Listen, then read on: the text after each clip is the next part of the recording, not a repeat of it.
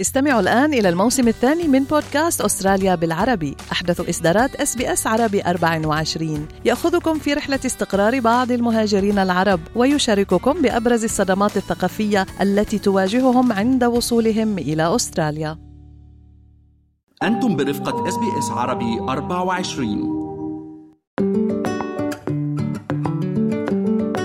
على الرغم من أن الزراعة أو ال gardening قد لا يكون الاعتبار الأول لك عند الاستقرار في بلد جديد إلا أنه لا يمكن إنكار إيجابيات القيام بذلك.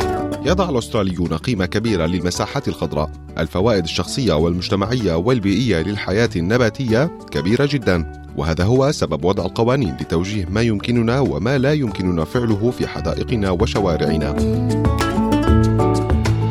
بغض النظر عما إذا كنت مستأجر أو مالك للمنزل الذي تسكنه هناك العديد من الفوائد لزراعة النباتات حول مكان السكن حيث يقول عالم الزراعة جاستن كالفرلي إن العمل في زراعة نباتات مفيد للجميع There's so much study and information about biophilia, which is the human connection to the outside world. And in built up cities, we tend to move away from that. But we always know we feel a lot better when we're surrounded by the plants in the natural world. تشمل فوائد الزراعة تأثيرات التظليل والتبريد الناتجة وتشمل الامتيازات الأخرى الهواء المصفى الذي تشعر به عندما تكون بين النباتات الراسخة. ويوضح السيد كالفيرلي أنه بالنسبة للمهاجرين إلى أستراليا هناك شيئا ما يتعلق برؤية نبات مألوف لهم في بلد جديد. It really draws you back to your homeland, and it's just a little comforting little nod that everything's going to be okay. so many unfamiliar sights and sounds that we get in our built up areas. can be negated just by seeing, touching, smelling, or even eating a plant that you're comfortable with and something that you've grown up with. Especially that sense of smell and taste can take you right back to a childhood and take you back to your homeland. Plants and gardens can give that to you. في أستراليا توجد قواعد للحفاظ على الأشجار في جميع أنحاء البلاد لتوجيه القرارات المتعلقة بالأشجار الحضرية لدينا ماركوس بيرل هو عمدة مدينة بورت فيليب في ملبون يقول نظرا لأن المساحات المفتوحة محدودة في معظم مناطق المدينة الداخلية فإن الأشجار المزروعة تعتبر حيوية لحياتنا البرية والمرافق الاجتماعية ولصحتنا. لذلك يجب على السكان الحصول على موافقة من المجلس المحلي قبل إزالة الأشجار المهمة وحتى في الحدائق الخاصة. المدن لديها لوائح مختلفة حول ما تعتبره أشجارا مهمة يشرح المستشار بيرل. But certainly inner city suburbs and city suburbs have restrictions on removing significant trees generally in most areas because city councils want to keep up what they call their urban canopy, which is the amount of shade and trees in their city. In regional and rural areas, obviously there's differences for fire safety and those sort of items. But all local councils around Australia have lots of information about what you can do with trees located on your property. And if you're ever in question, you can always call your local council who has lots of language services also.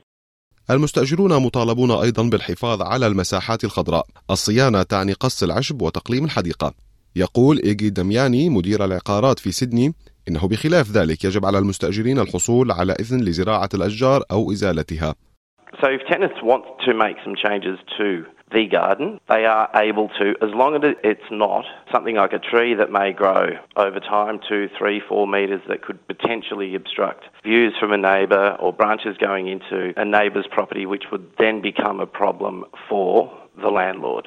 However, if it's to beautify, if it's low maintenance gardening, that it's more than acceptable. نصيحة السيد دامياني للمستأجرين هي تعزيز العلاقات الجيدة مع المالك من خلال الحصول على إذن قبل أي أعمال كبيرة في الحديقة.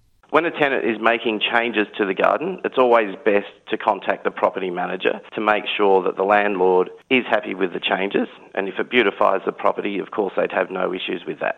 إذا لم يكن لديك حديقتك الخاصة فقد تتمكن من استخدام المساحات المشتركة أو المساحات العامة بالقرب من المنزل يقود سكان مدينة بورت فيليب هذه المبادرة ويقول المستشار بيرل إنه مثل العديد من المدن الداخلية فإن بورت فيليب لديها مساحة مفتوحة محدودة بدأ السكان المحليون في زراعة الفاكهة والخضروات وتحسين الأماكن العامة So what happened during COVID was quite fascinating. There was an explosion of people looking after their local neighbourhoods, and that included the land out the front of their houses or their apartments, which is the nature strip. So the amount of people wanting to contribute to nature strip gardens has increased substantially, and it came time for council to work out the balance between ensuring we've got the guidelines to encourage people to do that, but also do it in a way that's safe and practicable for the general community. تلقى المجلس قدرا كبيرا من التعليقات من السكان الذين كانوا متحمسين للغاية لإزالة القيود حول الزراعة في الأماكن العامة وبعد التشاور المجتمعي تم وضع مبادئ توجيهية جديدة للسماح بالزراعة في مساحات المجلس الطبيعية يشرح المستشار بيرل People don't need to seek permission necessarily to cultivate a nature strip out the front of their house or a plant box that's near their house. What we ask people to do is familiarise themselves with some very simple guidelines that talk about digging underneath significant trees and those types of things so that they're aware of the potential risks and consequences. But we promote people doing this sort of activity in the city of Port Phillip because it has a wonderful cultural and society benefit to everybody. إذا كان المجلس المحلي لا يسمح بالزراعة في المساحات المشتركة ومساحتك محدودة فلا يزال بإمكان منزلك الاستفادة من فوائد الحياة النباتية يقول جاستن كالفيرلي إن النباتات المزروعة بوعاء حلا رائعا للأشخاص المتنقلين But the thing about potted gardens, the positives are they give you great flexibility. You can take them with you, you can even move them into sun, you can move them into shade. That's wonderful. But maybe start small. Potted gardens need to be the right plant in the right pot. So do a little bit of research to make sure you've got the appropriate pot, size, and the mix that matches the plant. تتخصص بعض مشاتل النباتات في كل من النباتات والحدائق المحلية والأصلية يشرح السيد كالفيرلي الاختلاف So we have plants that are native to Australia and we have indigenous plants, two slightly different groups. Anything native to Australia can be grown or seen around the whole continent. Indigenous is a little bit more specific. So plants that are indigenous are local to a region. So ideally, if you're going to start gardening, indigenous plants will most likely give you greater success because they have evolved in your climate and in your soils.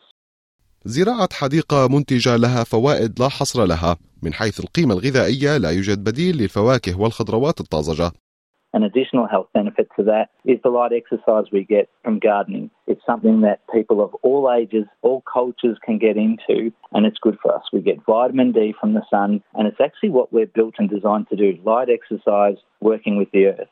كنتم مع ريان برهوم وبودكاست دليل الاستقرار هل تريدون الاستماع إلى المزيد من هذه القصص؟ استمعوا من خلال أبل بودكاست، جوجل بودكاست، سبوتيفاي أو من أينما تحصلون على البودكاست.